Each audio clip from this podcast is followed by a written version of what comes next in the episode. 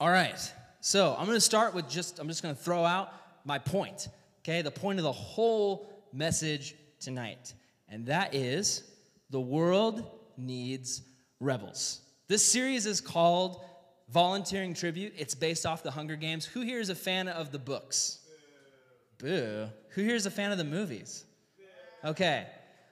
When I saw the Hunger Games, I was just like, oh my gosh, there's so much here. There's so much potential for learning about so many different things. I remember we were sitting around the campfire at my house at the counselor meeting. It was me and a bunch of other counselors. This is back when I was doing junior high, and we were talking about what are some things we could teach. And Ethan Hill brought up this idea, what about studying the idea of honor? And I thought that was a great idea, so I started thinking about it, and it brought me to the Hunger Games. And we're going to talk tonight about how it all ties together, but I just want to start off talking about the world needs rebels. Take Star Wars, for instance. Is anyone here a Star Wars fan?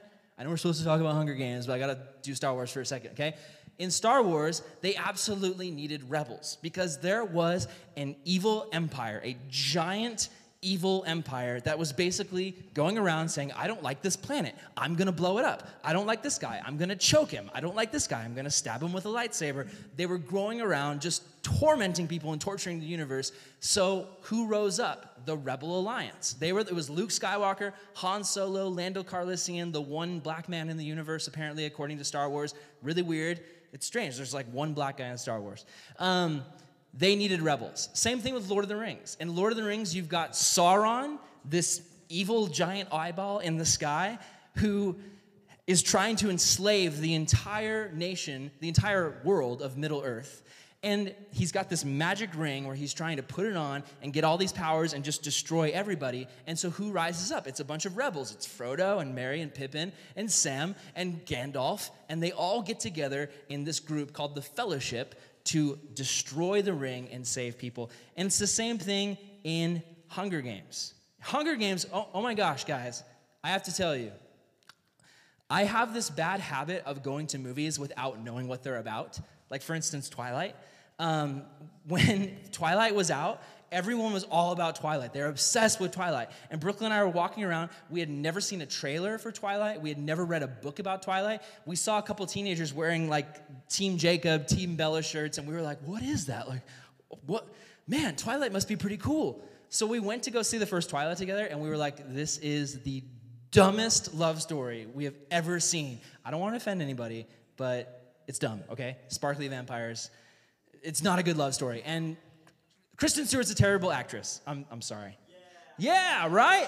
Yeah. Okay, you can clap for that. Yeah, okay. All right, enough of that. So, when I first watched The Hunger Games, I had no idea what it was about. I was like, are they super hungry? Are they going to compete for cookies? Is it like going to be like a Thanksgiving marathon? Like, I don't know what The Hunger Games is. I went to watch it. I was legitimately disturbed because you have to know, I've been working with young people for 8 years. So going to a movie where I watched a bunch of young people kill each other and a bunch of old people watched and like, we're like, yeah, this is amazing. I was like deeply disturbed. Like I left the movie angry. I was like, I had never felt this strongly before. I was like, I want to jump into that screen, find President Snow and punch his face off with my foot, which I don't even know how. I know, dude, you can't. You can't do that. Okay. Hunger Games. In the world of Hunger Games, they absolutely need rebels because the whole world has fallen under the empire of President Snow and the Capitol. You've seen it, if you've seen it.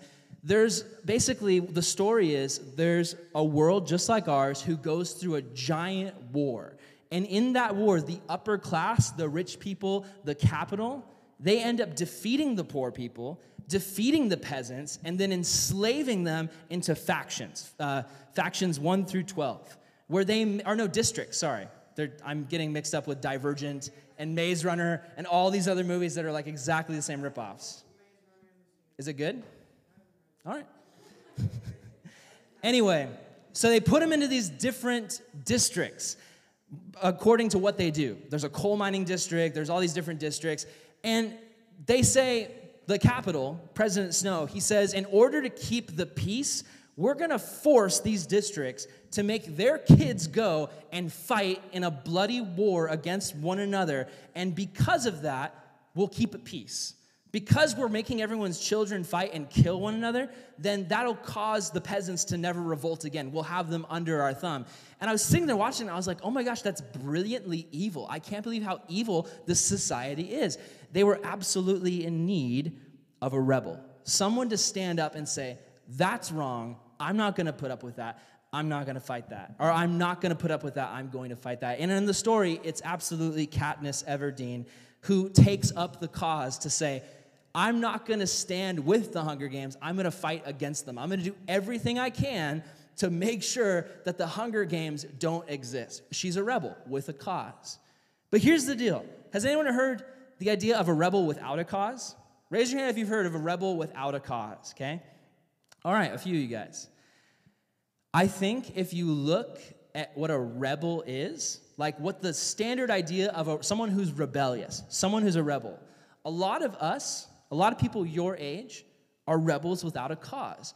You're rebelling, you're fighting against the power, you're fighting against the system, but you don't really have a cause. I'll give you a couple examples.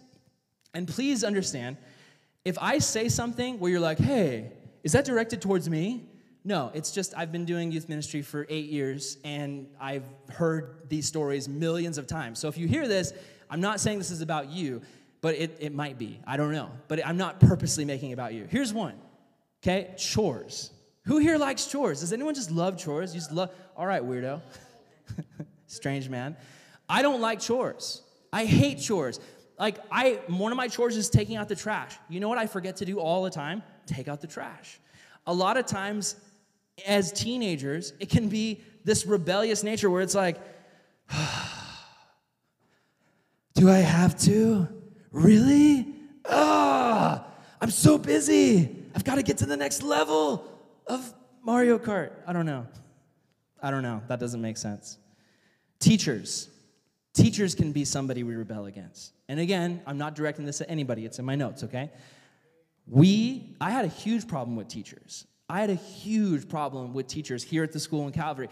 I did not like them. I didn't like school. I felt like school was worthless. I felt like I didn't need to be in school. So I remember this room used to be two rooms, two classrooms. It was split down the middle. Mr. Staniford used to sit up here and teach my best friend Trevor Daigle and I almost every day in history class without fail. Halfway through class, we'd get up to go to the bathroom, but we would never come back. We would leave, and we would just disappear and never return. We didn't have respect for our teachers. We weren't like, oh my gosh, Mr. Staniford has such great things to say. We better stick around and hear them. We were like, this guy's lame and bald. We're leaving. Now, I love Mr. Staniford is now one of my dear friends. But at the time, I thought, who needs to respect him? Why do I need to learn history? I don't need that. Here's another one. Okay, this happens to a lot of people. A lot of people. You get in trouble, okay? Now, back in the day, you got in trouble, and your parents said, hey, go sit in the corner. Big deal. We can all sit in the corner. That's fine. Nowadays, when we get in trouble, a lot of times what happens is our parents say, all right, hand over the phone. Hand over the phone. That's a bummer. When mom and dad say, hand over the phone, or hand over the Xbox, or hand over the laptop, that is a bummer. And a lot of times when that happens, it's not respect. It's not, oh, all right, you know what? I blew it. Here's the phone. Here's the Xbox. Here's the internet connection. It's, I hate you. You're ruining my life. How could you do this to me? You're like stabbing me with a dagger, a deadly dagger. Rebels without a cause. Listen, the world needs rebels. Listen up.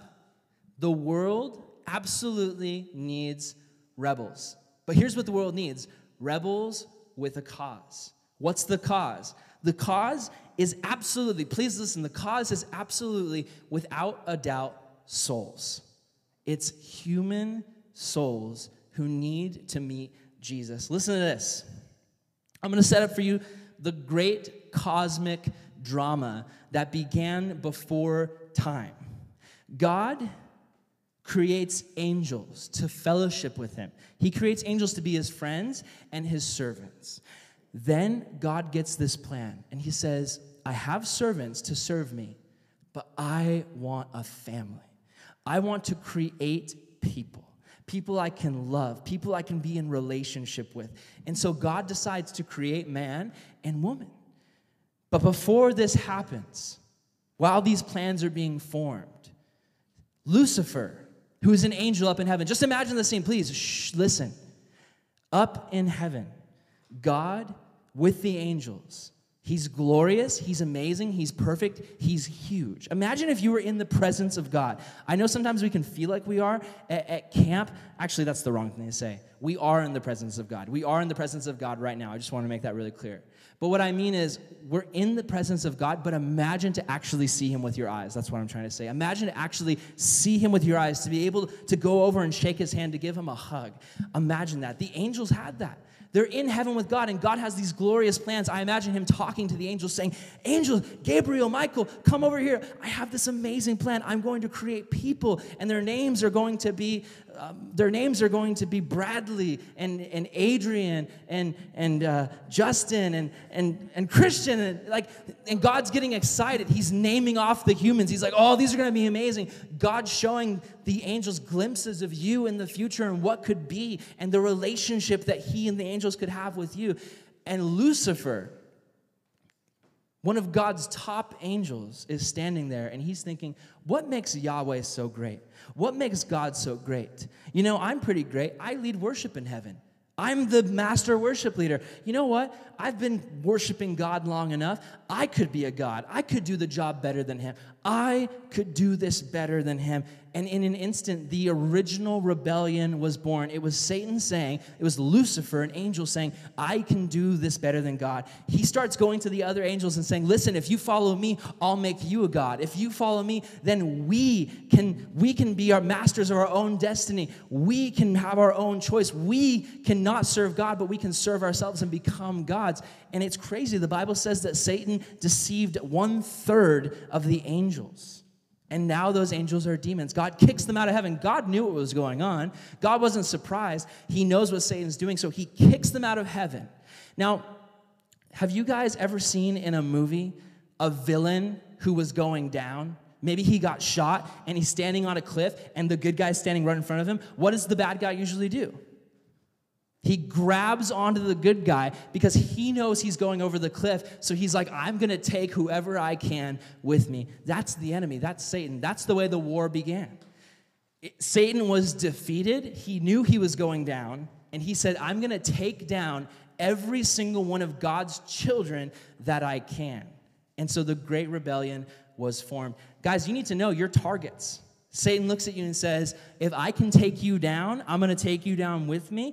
And if I can, I'm going to make your life miserable here on earth.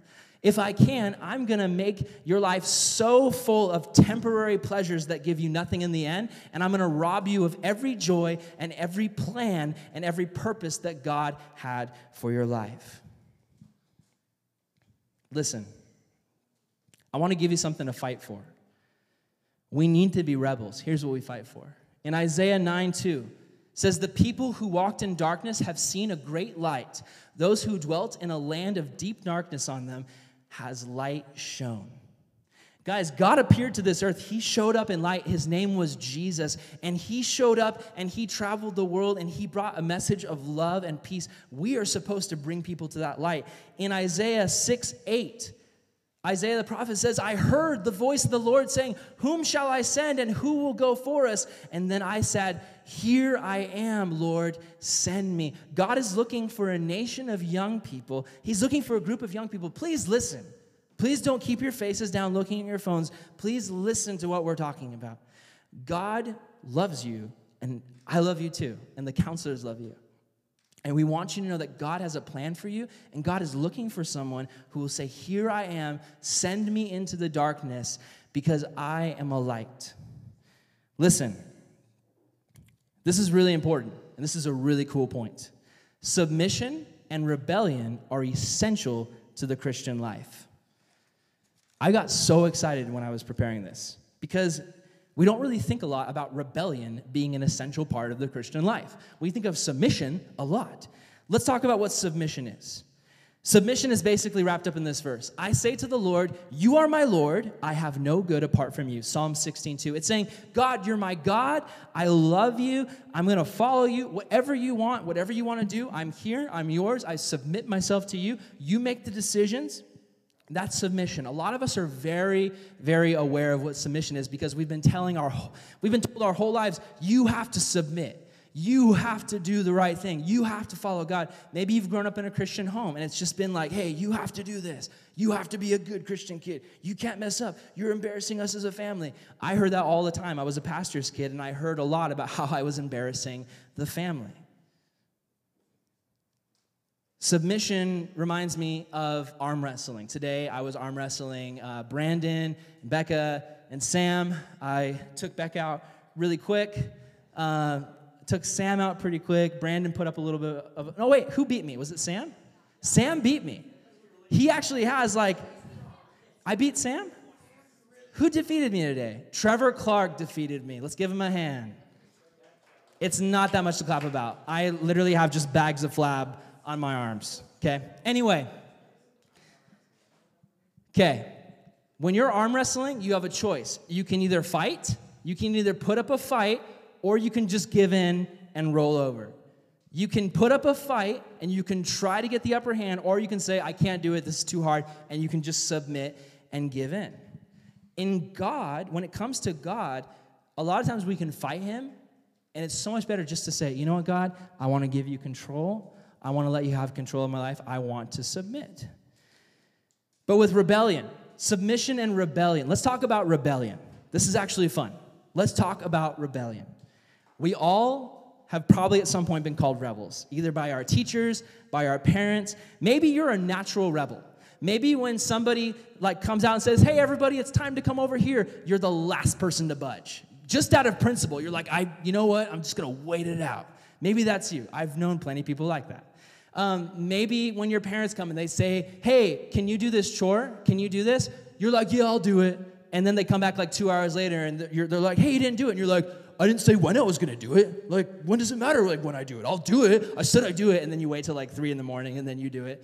A lot of us can be natural-born rebels. I was a natural-born rebel. I was known as basically the most argumentative kid ever. And I still can be. Ask my wife. I argue so much. I come into an argument with charts and diagrams to why I think I'm right. It's honestly really stupid and a really bad character quality. But they told me when I was a kid that I should be a lawyer because I had to win every single argument. Here's the question. With rebellion, who are you submitting to and who are you rebelling against? That's the question.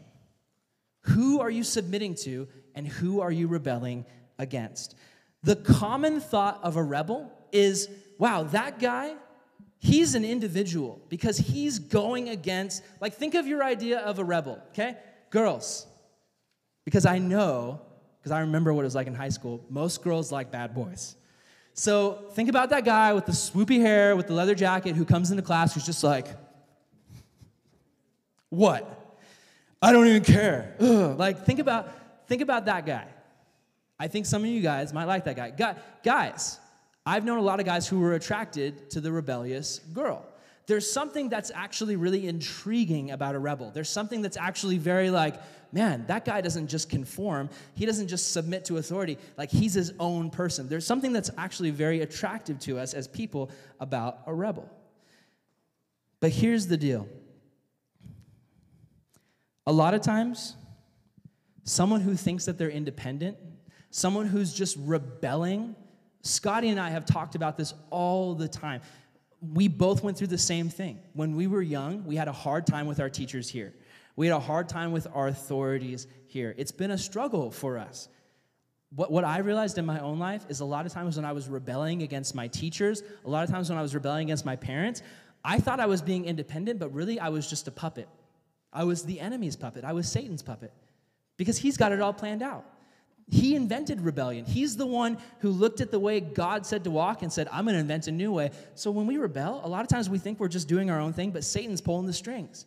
He's sitting there and he's like, you're falling into exactly what I planned for you. We think we're being independent, but really we've fallen directly into his plan. Think about this, okay? Listen. Think about this. Who knows about World War II and Hitler? Okay. Do you realize that that man was able to convince his entire nation that it was the right thing to do to go out and execute Jews and sick people and black people and mentally ill people and people with deformities? Do you realize that Hitler was able to stand up and with a lot of charisma and with a funny little mustache and a floppy hipster haircut, he was able to get up and move his hands around and shout a lot, and he got almost everybody in his country to agree with him that the right thing to do was try to take over the world and kill a bunch of innocent people?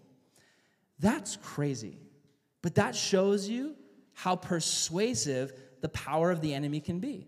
And in Germany, while everyone else during World War II was looking at Germany thinking, what are they doing? They're crazy. In Germany, the people were just like, this is normal.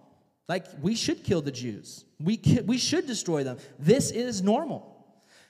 It reminds me of the Hunger Games. Because when I was watching the Hunger Games, do you guys remember, who remembers the first time they saw the Hunger Games? Like the very first movie. Do you remember when it showed the Capitol? Do you remember the people with their weird painted faces and their crazy hats and weird hairstyles, and they were all very prim and proper? I was sitting there watching that, and I was like, these are the people who are killing the children.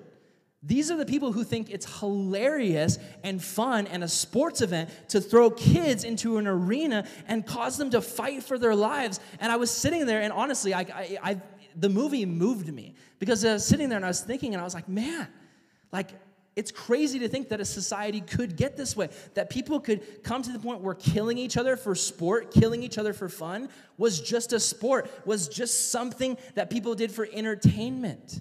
And it made me think of our own society. It made me think of how it's so easy in our society. There's so many sins that people look at and go, that's normal, just like the people in the Capitol. The Hunger Games, that's amazing. I love it. I love watching kids kill each other. I got my bets on this kid. It was just normal to them. For us, it's so easy in our society to look at things that are evil. The other day I was talking with Scott again about abortion, and we were just talking about how angry it gets us. We were talking about how the killing of innocent children. Scotty told me that, that recently, like, they're getting to the point where... like a kid who has just been born, they're trying to pass a law where it's okay to kill a kid who has literally just been born, like full term, fully come out of the womb, like healthy baby. As soon as it gets born, like within the hour, if you kill it, it's still not considered murder. That's crazy to me. I was thinking about that. I was like, that we've gotten to the point, there's so many children that have died from abortion, but you know what? The world looks at it and it's just normal. It's absolutely normal. It's the woman's right to choose, they say. And I love, like, women, and I love men. I love people. Gosh, come on, guys. Be mature. I love my fellow humankind is what I'm trying to say, okay? Weirdos.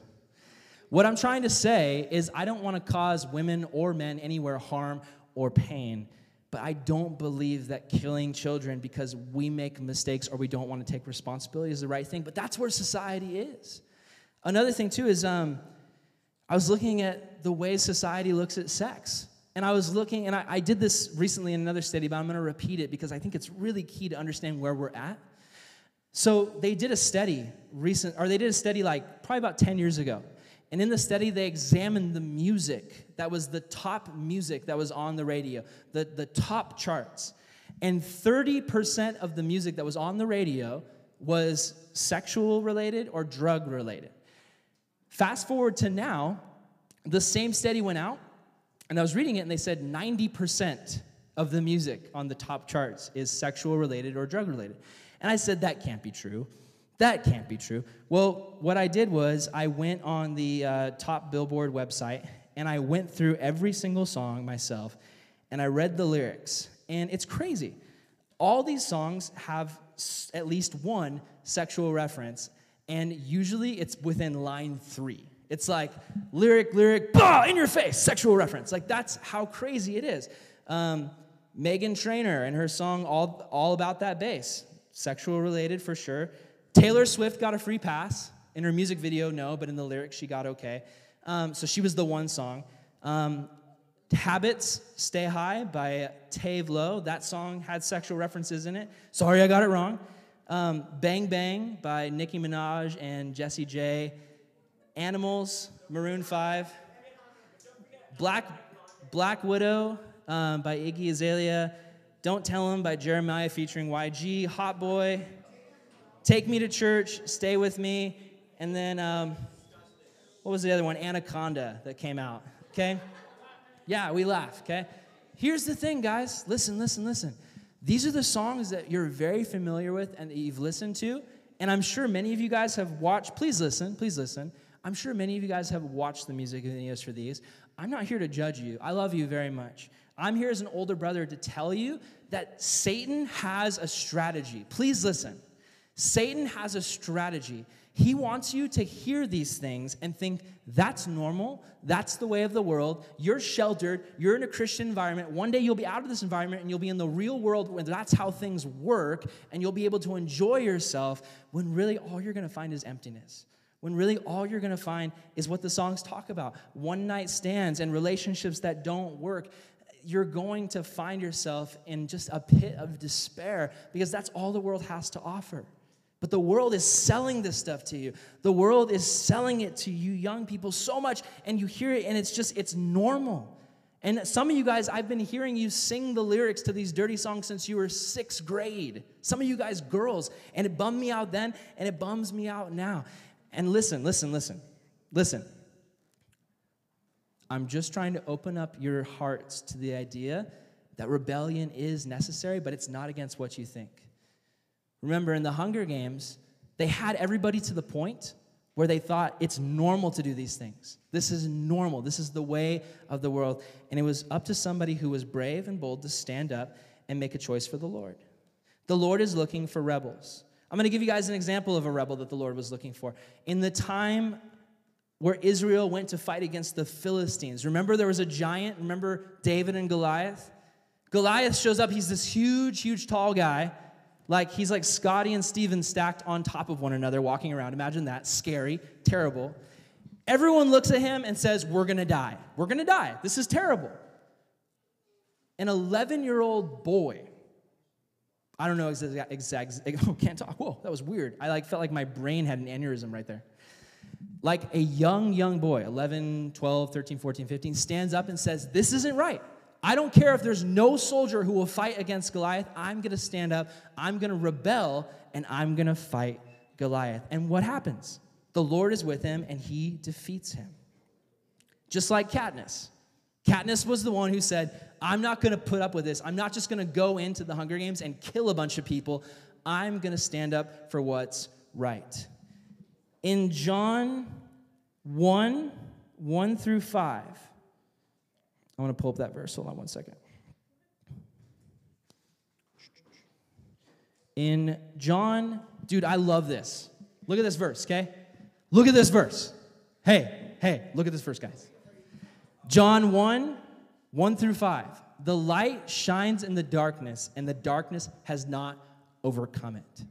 It's a great verse. Because, guys, listen, if I go into a dark room with a flashlight, leaky, what happens?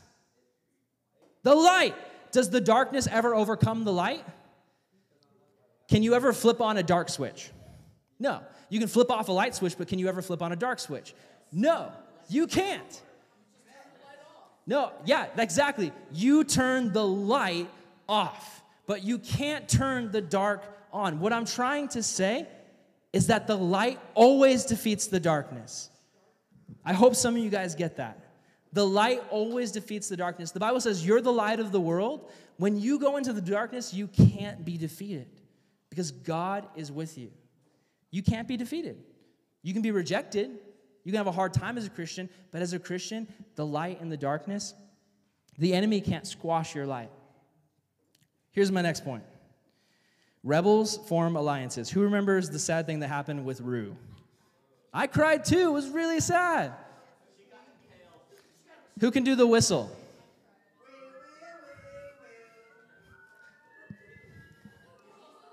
Katniss goes into the woods, and she finds, that's enough. Enough whistling. Katniss goes into the woods. She finds a young girl. Come on. She finds a young girl named Rue who also doesn't want to kill people, who also doesn't want to take other people's lives. And so they end up forming an alliance together. They end up hiding out together. They end up being on the same team. Here's my point about this, guys. You guys are thrown into the world. Like, you guys are in the world. Whether you go to a Christian school or not, you're in the world. You're going to have to face the world. Now is the time to form friendships where you can back each other up. Listen, I think there's some of you guys here. Listen. I think there's some of you guys here who want this. I think there's some of you guys here who want the kind of friendships where someone's going to back you up in the things of the Lord. I think some of you guys have wanted that for a long time, but you haven't had that because you're too afraid to talk to your friends, or maybe they're too afraid to talk to you about the Lord. It's weird. Sometimes we can have friends where we can literally talk about the craziest things. We can laugh about the most wild things. We can have fun. I've had friends like these. But when it comes to things of the Lord, for some reason, it's like we can't talk about it. It's so hard to come up. But listen, when you're living for the Lord, it's so good to have somebody who has your back. Guys, listen, this is really practical stuff. You need somebody who can back you up. You need someone who can keep you accountable. We all sin. It's amazing to have a friend who's checking up on us. How are you doing? Maybe gossip is your problem. And maybe you've talked to your friend and you've said, hey, listen, can you pray for me? I really struggle with gossip. And then you get together with that friend not to gossip about other people, but you get together with that friend to say, like, hey, the other day, I said some bad stuff about this girl. I'm not going to tell you what I said, but can you please pray for me because I really struggle with gossiping? That's amazing to have that kind of friend. Maybe for you, it's your temper. You just lose control. If you have a friend where you can turn to them and say, bro, dude, I can't control my temper. I need you to pray for me. It's one of the best things in the world. Whether it's gossip, whether it's anger, whether it's lust, whatever it is that you need accountability with, it's so good to have a friend who can help. Another thing is someone who can call you out on love. Listen, be that friend. Be the kind of friend who, when you see your friend acting up, like when they're obviously stepping out of line, don't just tell them what they want to hear. Don't just be like, oh, it's okay, it's not your fault, you're fine. If your friend messed up, in love, tell them. Like, hey, I love you so much, so I need to tell you, you were wrong in this situation. The people who've told me that are some of my best friends. The people who've had the guts to say, Aaron, you messed up. You were wrong in that situation. Those are the kind of people I need around. Guys, be the kind of friends who will encourage one another. The kind of friends who will say, listen, I need to tell you God loves you. Hey, did you know how much Jesus cares about you? Did you know that if you were the only person in the world, God would have died for you? Do you know how good it is to hear those things? I need people to tell me that. Be the kind of friends who will tell each other these things. Point to God, bear one another's burdens. Guys, listen. Sticking together is key. Here's another story of some rebels I want to tell you. Bible story. Who knows about Daniel? Obviously, Daniel in the lion's den, right? Some of you guys might not know the backstory. David was a young guy around 13, 14, 15, 16 years old, living in Israel. Well, what happens is King Nebuchadnezzar, who's the king of Babylon, defeats Israel in the war, invades Israel, sends out this wagon, and basically grabs all of the young men off the streets. Imagine that. If, like, the king of France rolled in a chariot into Vista and started grabbing all of the 16-year-old boys off the street. You'd be like, this is really weird and really creepy. He takes the boys and he brings them to the castle and he says, listen, it's time for you guys to stop being Jews. It's time to be Babylonians now. We are going to take the young men and we're going to bring them to Babylon and you're going to dress like us and you're going to look like us and you're going to talk like us. We're going to show you our culture. We're going to have you listen to our music. We're going to take you to our operas. We're going to take you to our theaters. You're going to learn our ways. You're going to eat our food. You are going to become us. I love this story because Daniel was a rebel. Guys, it's okay to be a rebel sometimes. It's good to be a rebel sometimes. Again, who are you rebelling against? Is it your parents? Is it your teachers? Or is it against the enemy?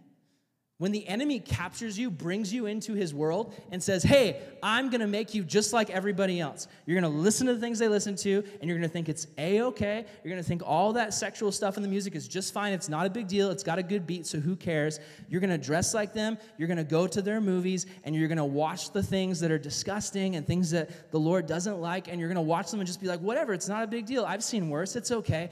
Guys, I remember when I saw the first thing on TV that was just remotely dirty, and I was a little kid. I cried. I went and I told my parents. You know what happened? Years and years and years later, I had seen so much that I would see things, and it just didn't bother me anymore. The first time I saw it, cried. My heart broke because I knew it was wrong. But nowadays, a lot of times I can see something, I can go to the movies, something comes up, someone says something really nasty, and I'm just kind of like, oh, it's just kind of the way the world is. We can grow hard to it. I have to ask God all the time, God, soften my heart so that the things that hurt you and the things that break your heart break my heart too. You know what Daniel did? They brought Daniel in and they said, Daniel, you're going to eat the food of the king. It was good food. It was pigs and steaks and all this meat. And Daniel looked at the meat, and he said, you know what? That food has been offered to idols. Like, it's been sacrificed to the gods of Nebuchadnezzar. I'm not going to eat that food. I mean, is that really that big a deal? It's not like that food, like, was marked, like, if you eat this, you'll be a Satanist. Like, it would have been really easy for Daniel to be like, you know, it's not that big a deal. I'm sure God will forgive me. There's not really anything in the Bible that says that I'm not supposed to eat this food. You know what Daniel said? Daniel said, I'm not going to eat something that defiles me. I'm not going to eat something that's defiled.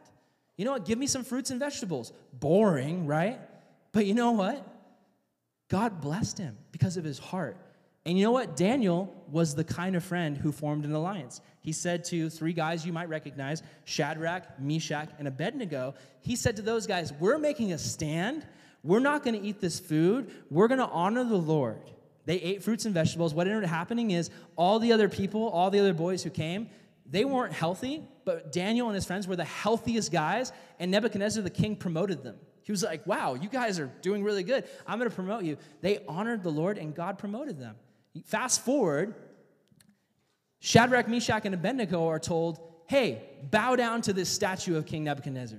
Bow down and worship King Nebuchadnezzar. You know what? They had a friend in Daniel.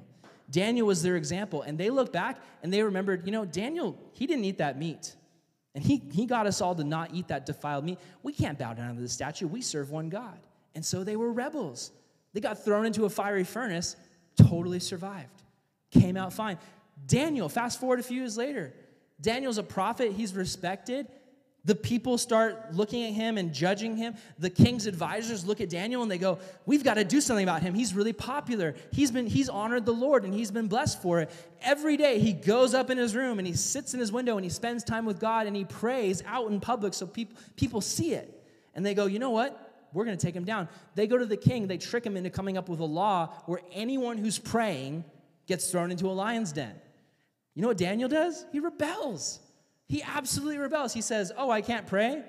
Yeah, I can. I'm gonna. Who cares if I get thrown in a lion's den? He stands in his window. He doesn't go hide in the corner. He just does the same thing he always does. He goes to his window. He sits down. He prays to God. He honors God. He puts God first, gets thrown into a lion's den, and completely survives. Gets thrown into a lion's den and gets to hang out and snuggle with a bunch of lions. Then he gets out. And King Nebuchadnezzar goes, you know what? We'll worship your God. We'll obey your God. That's amazing. I'm going to tell you guys a really disturbing story. Okay.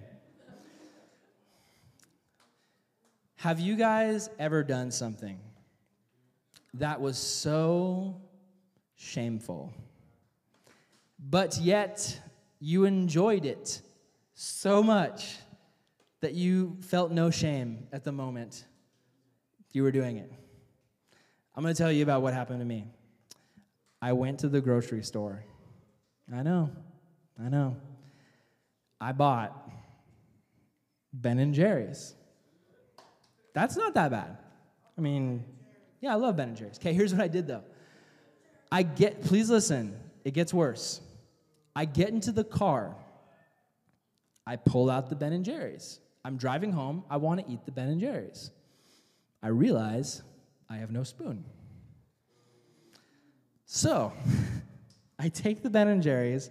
I'm really embarrassed to tell you guys this because it's horrible. This was not that long ago. I pull out the Ben & Jerry's. I take the lid off. I'm looking at it, and I'm driving, and I'm like, I really want to eat this, but I don't have a spoon. Like I shoved my teeth into it, and I like was gnawing at it with my teeth to like pull out chunks, and then I started to like push the bottom of the container so the ice cream came up like a push-up, and then I was just like just gnawing on it, okay? Now, I get like halfway through it. There's ice cream all over my face and like beard, and I'm driving, and it occurs to me as I'm like driving and like sideways gnawing on this Ben & Jerry's that somebody that I know could drive by me and see me. And for a split second, I thought about stopping doing what I was doing. And then I was like, I'm willing to take that risk. And I just kept eating until I literally ate the entire thing on the drive home. And then the wave of shame hit me. But in the moment, it was just like I didn't care. Guys, a lot of times, what's that? A wave of shame because I had just ingested like 5,000 calories without a spoon and had ice cream all over my face, and I was eating it just like gnawing at it while I was driving in my car. Yeah, there you go. Guys, a lot of times, there are things where the Holy Spirit should be causing us to go, that's wrong. That's not right. This is a bad thing for you to do. Maybe it's the way you treat your parents. And maybe you're in the moment and you're yelling at mom and you think, this is okay, and then you feel in your heart like, this is not good. But you're just like, I've got to just keep doing it. You just power through. Maybe you're watching a movie and you know that dirty scene is coming up. And you know it's coming. And you have a chance to stop. But you just keep going through. Guys, it's so easy for us to give in and make the bad choices. We need to be rebels and fight against our own sin nature. Listen up. Rebels fight to restore honor to where it belongs. Culture has different views on honor. I was reading a weird view on honor. Samurais, who's ever heard of harakiri? Anybody? Super weird. So samurais have this view of honor where basically if you mess up, if you fail, if you get captured by an enemy, it is more honorable for you to take a short sword, stab it into your stomach, twist the blade around, and basically rip out your own organs and die that way than to be killed by your enemy. Or sometimes if you just mess up, if you just make a mistake. I think that's weird. I think that's a weird view of honor. I want to ask you guys, where does honor belong? Or more importantly, who does honor belong to? I'm going to give you guys some verses because we want to find out if we're rebels and we're fighting for honor, who does it belong to? Who are we trying to return it to? 1 Chronicles 29:11 says, yours, O Lord, is the greatness and the power and the glory and the victory and the majesty. For all that is in the heavens and in the earth is yours. Yours is the kingdom, O Lord, and you are exalted as high above all. Glory to God. God is amazing. He's powerful. He's wonderful. God deserves honor for who he is.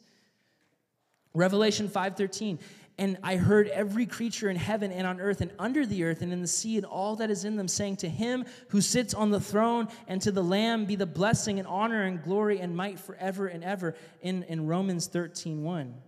It says, let every person be subject to the governing authorities, for there is no authority except from God, and those that exist have been instituted by God. Okay, here's one of the most important parts of the study. We're wrapping up. Please listen. Some of you guys might read this, and you might read these verses. We're talking about honoring God, and you're like, yeah, I honor God. I go to church. I listen to Bible studies. I worship. I honor God. But to so many of us, honor to God happens in the church, and then goes away. For some of us, it might not even happen in the church enough that we can pay attention and listen to a Bible study without distracting other people. I'm not trying to make a dig at anybody. I love you all. But listen,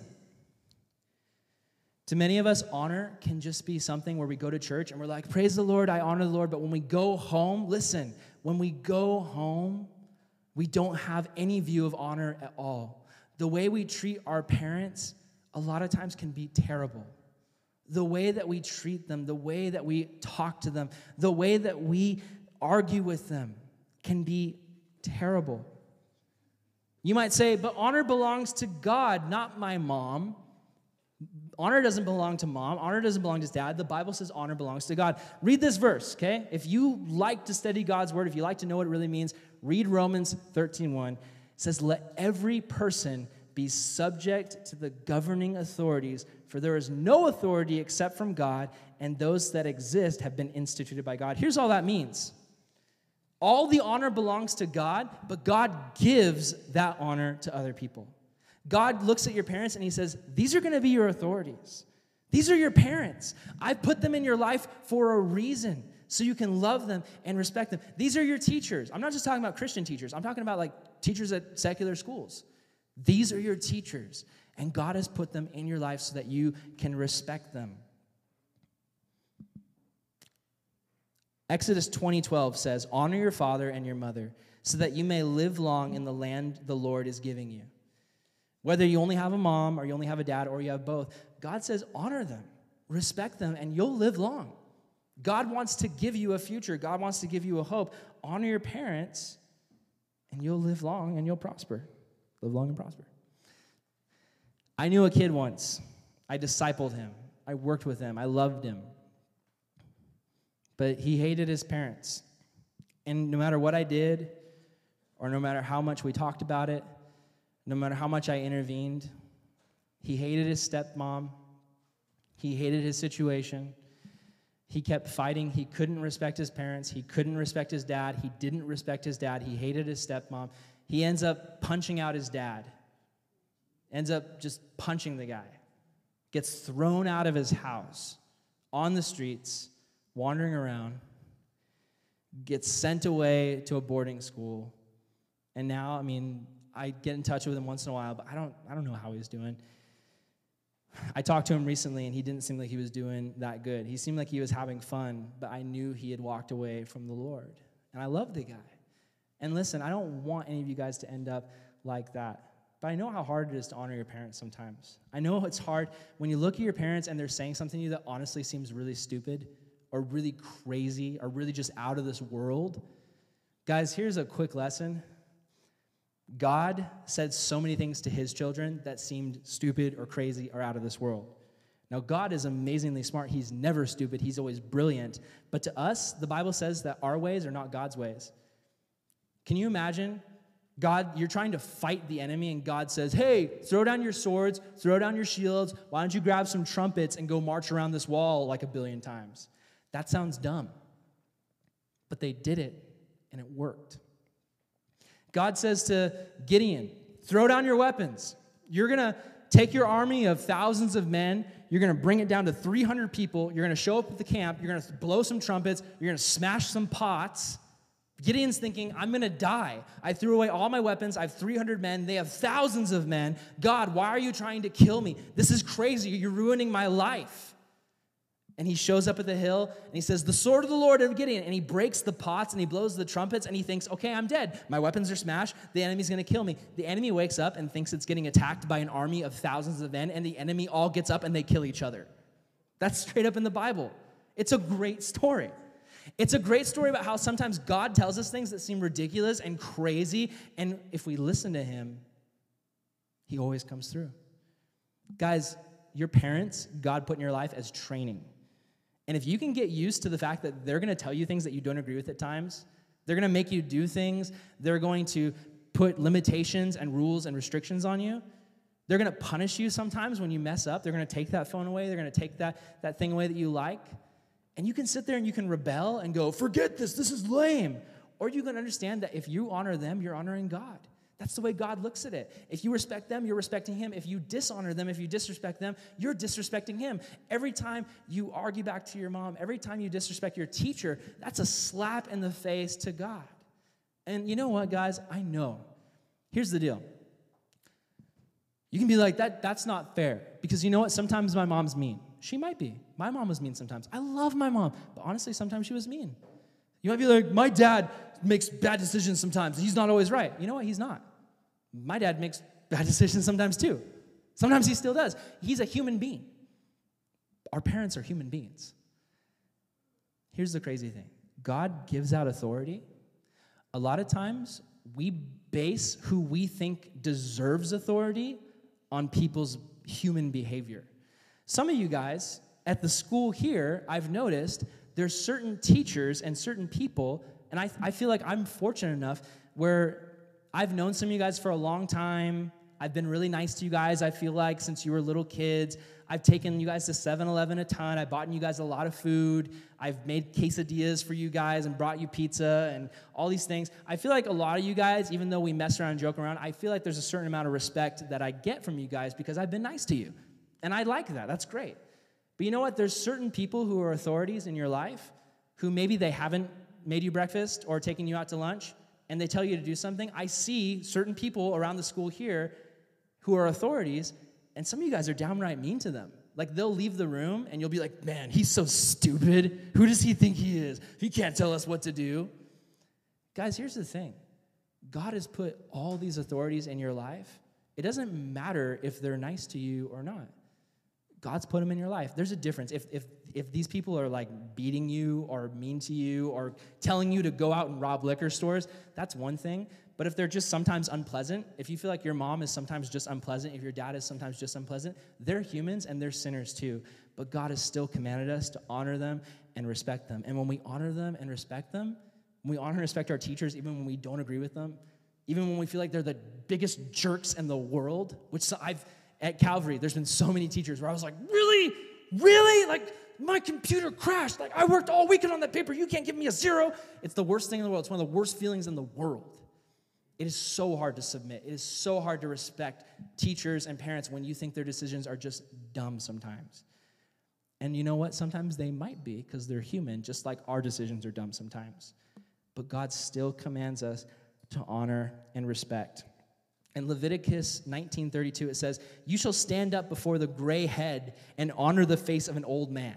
That doesn't mean you go up to every gray-haired man and you're like, "Oh, honor. Like, I bow down in respect to you." That'd be weird. That'd be offensive.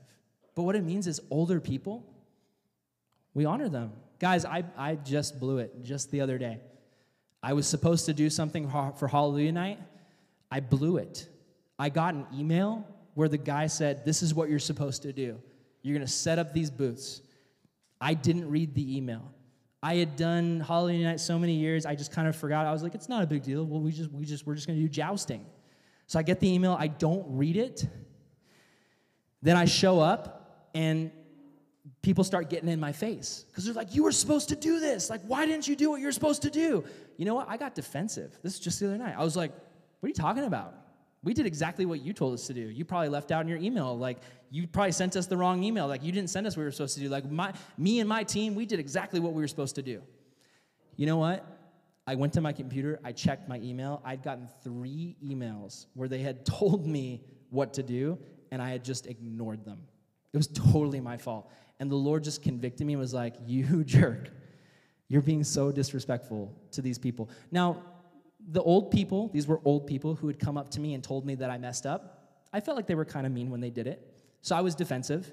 But you know what? Whether or not they had come up to me and said things in a way that wasn't nice, that's no reason for me to be mean to them.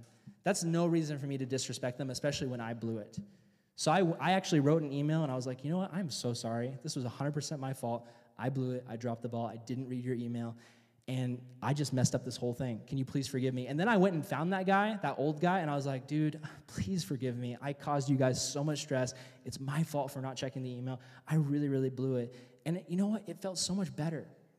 Guys, I can be disrespectful, too. I can be a jerk sometimes, too. I need to wrap this up. Listen, here's the last thing I want to talk about.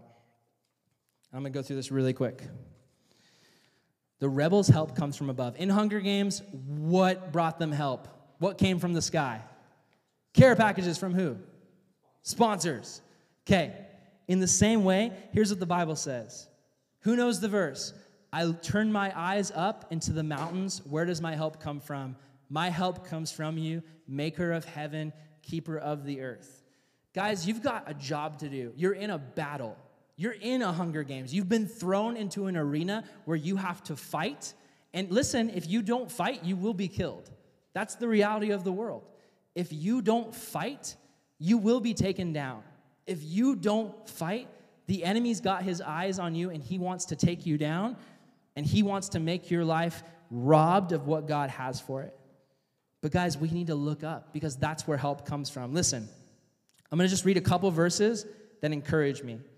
Whatever you're struggling with. Some of you guys, you've got people you've been disrespecting, and you know it, and this study's a wake-up call, and you know you need to apologize. Sometimes it's the hardest thing to apologize first. Sometimes when mom hurt your feelings, or dad, or teacher, or friend, or old guy, somebody hurt you, it's the hardest thing to be the first one to apologize because you feel like they messed up. Sometimes we're just waiting for our mom to apologize or our dad to come admit that he's wrong. But guys, listen, we need to honor and respect. Here's the crazy thing. In John 16:33, God says this, I have said these things to you that in me you may have peace. In the world you have tribulation, you have trouble, but take heart, I have overcome the world. God says, with God are wisdom and might. He has counsel and understanding. Guys, if you're struggling, pray. Go to God and say, this is what I'm dealing with. This is what I'm struggling with. I need help with. Cast your burden on the Lord, and he will sustain you. He will never permit the righteous to be moved. Psalm 55:22. And the last thing to look at is this. God says in John 14:27, I leave you my peace I give to you. Not as the world gives do I give to you. Let not your heart be troubled, neither let them be afraid. Guys, you know when Jesus had said these things, he was on his way to the cross. When Jesus said these things, he knew what was coming up. You know, Jesus went to the Garden of Gethsemane, and he knelt down, and he said to God, God, if there's any other way, if there's any other way besides me dying on that cross, please let me know what that way is. He's sweating great drops of blood, and he's thinking of you, and he's thinking of your sin and my sin, and he's thinking about how much he loves you and how much he wants to save you. But he says, God, if there's any other way besides me dying, and God says, there's not any other way. And he says, Father, not my will, but your will be done. We're going to talk more about it next week. Stephen's going to teach you guys. He's going to do a great job. But the whole series is called Volunteering Tribute. You know, Katniss, when Prim is going to go into the Hunger Games, and she sees her sister going off, and greater love has no man than this, but he lays down his life for his friends. Katniss looks at her sister and goes, I volunteer as tribute. I'll go in. I'll step in. I volunteer. Guys, listen. In the Bible, actually not in the Bible, in the thesaurus, another word for tribute is honor. It's respect. It's giving somebody tribute, it's giving them honor. My question for you guys is, do you volunteer tribute? What I mean by that is, do you give honor to your parents, to your teachers, to your family, to your friends, not because someone's forcing you, not because someone's like, you better respect me, but are you doing it just because you know in your heart it's the right thing to do? If you're doing it for any other reason, like, guess I'll respect you, fine, ugh, guess I'll just, whatever you want, ugh, that's terrible, but we do that. That's our heart so much. But if we're honoring our parents because we know that's what God has called us to do, if we're respecting our teachers even though it's hard because we know that's what God has called us to do, when we're submitting to authorities and bosses in our life who sometimes might drive us crazy, but we know it's what God is calling us to do, when we're voluntarily giving up tribute, we're like Jesus in that moment. When he's in the garden, when he's bleeding those drops of blood, and when he's saying, I'm going to respect you, even though this is the hardest thing I've ever had to do in my life, because I know it's the right thing to do. And that will be like Jesus, and that's really the whole point, is to be more like Jesus. Let me pray for you guys. Dear Lord, I thank you for this group. God, I pray you would help us, Lord, to voluntarily give respect and honor to those around us. God, whether it be parents we don't agree with, whether it be a dad we fight with or a mom we just sometimes can't stand because she drives us crazy, or maybe a teacher who we just can't understand why he or she does the things they do, whether it be an old person in our life who just seems so out of touch, or God, it's so hard sometimes. It's so hard for us to give in and submit and respect. God, we need to. God, I pray you'd change our hearts. Help us, Lord, to rebel against the enemy. Help us to fight against the darkness in the world. Help us to submit to you, because you're the one who guides our path. You're the one who knows the path of righteousness for us. Help us, God, to honor you and respect you in every way. We love you, Lord, and we ask all these things in your name. Amen.